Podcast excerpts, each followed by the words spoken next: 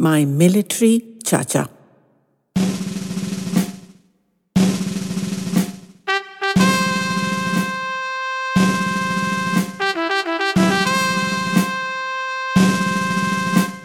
I remember it distinctly, so don't try to change my mind.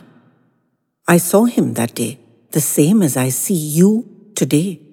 And you can believe it or not, as you choose, makes no difference to me.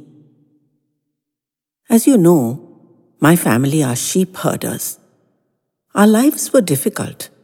I see that now as an adult, but as a child, I was just joyful. War torn surroundings, nothing much in the way of food, possessions, comforts. But our parents loved me and my elder brother. And I loved my home, my family, our sheep and dogs, and the beautiful wild countryside. And I always will. I'd just had my fifth birthday, and my father had made me a wooden doll and my mother had dressed her in a pink shalwar kurta and a gold and red dupatta. I don't know where my mother got that fabric, but it was the most beautiful thing in the world. It had shiny gold tinsel on its edges, and I had never possessed anything so pretty. From the moment I received that most fabulous of gifts, I could not be parted from it. I named her Shireen, and she went everywhere with me to the village, to bed, to play outside. She lay in my lap at meal times, and she waited impatiently outside the bathroom when I went for my bath.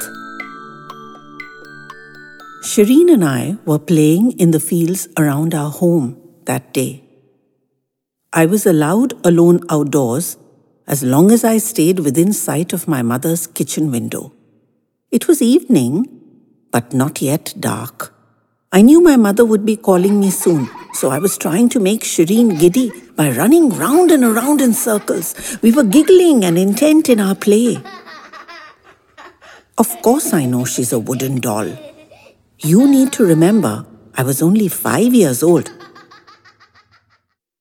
I can still recall the blast and its echo off the surrounding mountains. I wasn't scared. The cracks of gunfire, the blasts of bombs, the high pitched whine as they flew through the air, the smell of fear nervous sweat that came with them, all these were as mother's milk to me. I'd known them from the day I was born. I probably knew them even in my mother's womb. I had no fear of them. All this was, and quite simply still is, the accepted reality of our lives. Anyway, as I was saying, I heard the blast, and I remember hanging on to Shireen tight as we were tumbled by the shockwave. The countryside around us was marked with pits and ditches by flying bombs. There were abandoned trenches and collapsed tunnels too, a little further away. All were grown over with grass and not easily discernible on the surface, despite the regular munching work done by our diligent sheep. We found ourselves in one such abandoned trench. I can't remember how we got there. I can remember the blast, the shock wave, and next thing, waking up in the trench. I could hear gunfire and the flying shells dimly through my strangely wooden ears and head, like a distant echo. It was dark, and I could see flashes of light above the trench, but nothing else. I wondered which trench I could be in, since there were none like it near our home in the area where I'd been playing. How did I get there? I had no idea, then or now. My body felt stiff and cramped.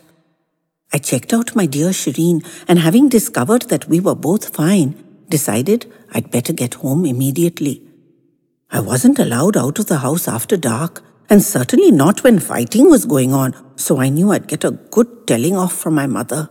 The sooner I got home, the better, I thought, in my innocent five year old way, little realizing I was probably safer where I was. I got myself up and started clambering upwards. The trench was at least twice my height, and there was no grass or anything to hold on to, which was unusual in itself.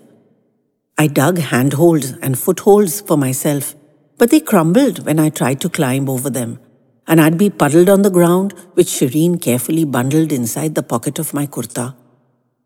How would I explain to my mother that it wasn't my fault? She could get very angry and upset if my brother or I disobeyed her, and the after dark rule was extremely strict. After much scrabbling and falling back in the dirt and scrabbling again, I managed to get my head and shoulders above the level of the trench.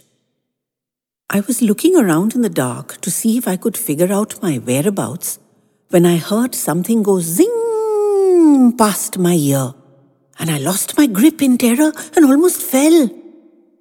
But two strong hands caught me firmly from behind and pulled me down into the safety of the trench.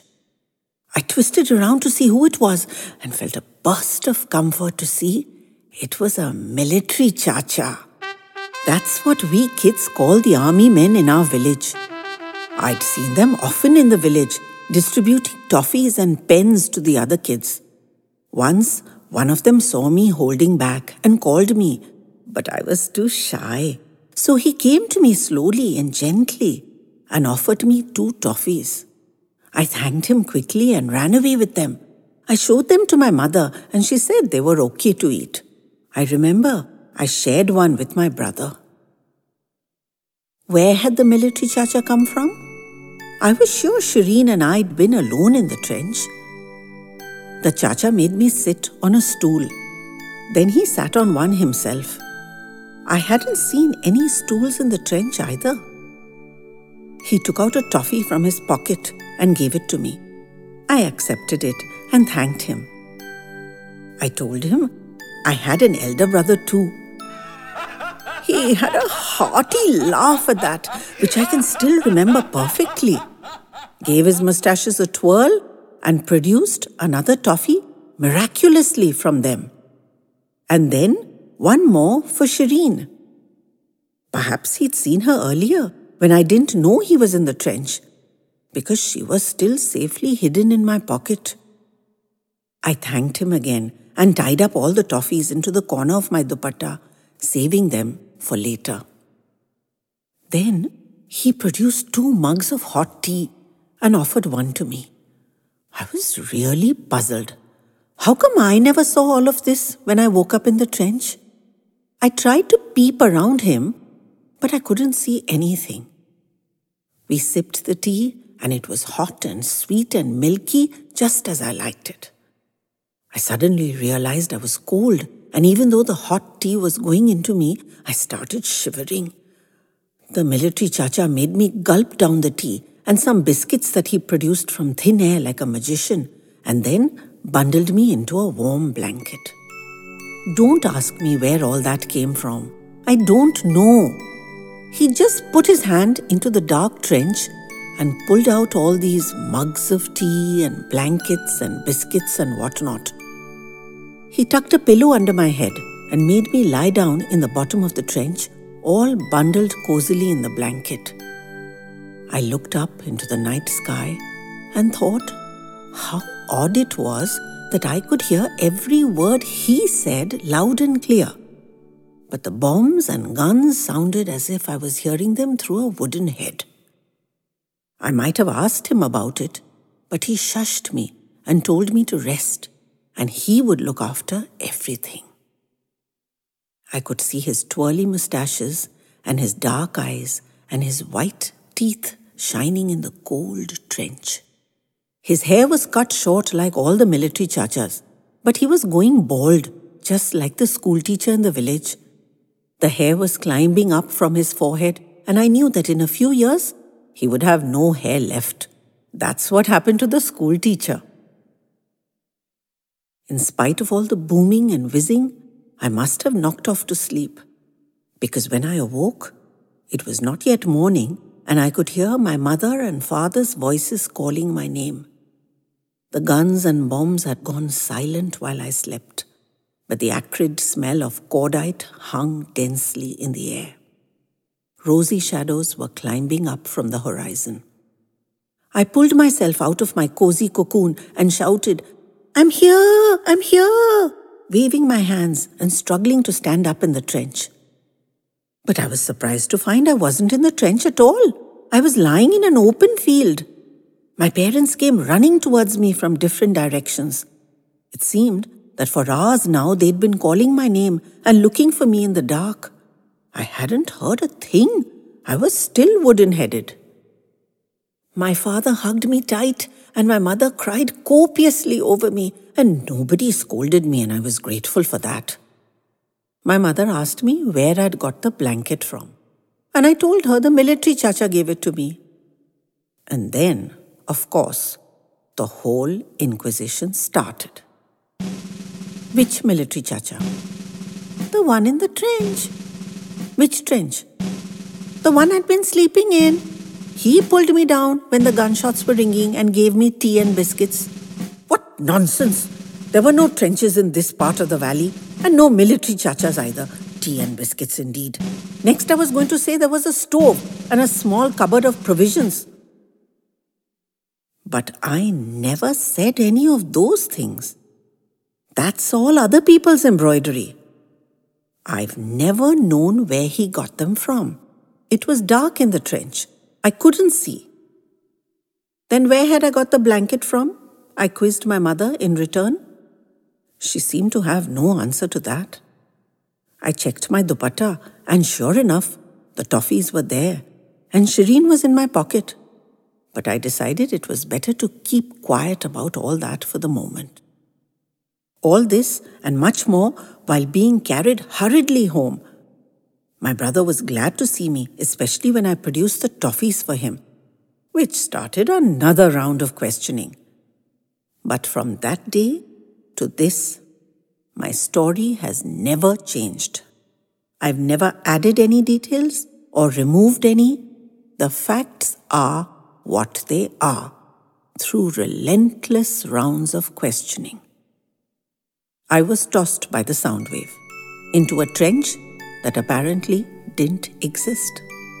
Saved by a military chacha, who everybody insists also didn't exist, despite the fact that he kept me safe during a raging gun battle, plied me with tea and biscuits out of nowhere, bundled me in a blanket, and calmed me with toffees that I brought home as evidence of his existence.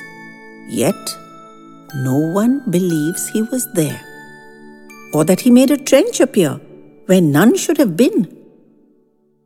Well, you can say he doesn't exist till you're blue in the face. I know he was there. I saw him. He was kind and sweet, and he kept me safe from the dangerous happenings of that night. So, that's why I joined the army, to honor my military chacha who protected me that dark and perilous night when gunshots whizzed over my innocent five year old head. I know everyone thinks I'm nuts on the subject, but I know I'm not. He was there, and he may still be there, still on patrol, still looking out for innocents to protect. And if he isn't, and has finally gone to a well earned rest, I can pick up where he dropped off and keep the flag flying and you can call me crazy if you want. But to me, it's a great honor that the kids in the village call me Military Chachi.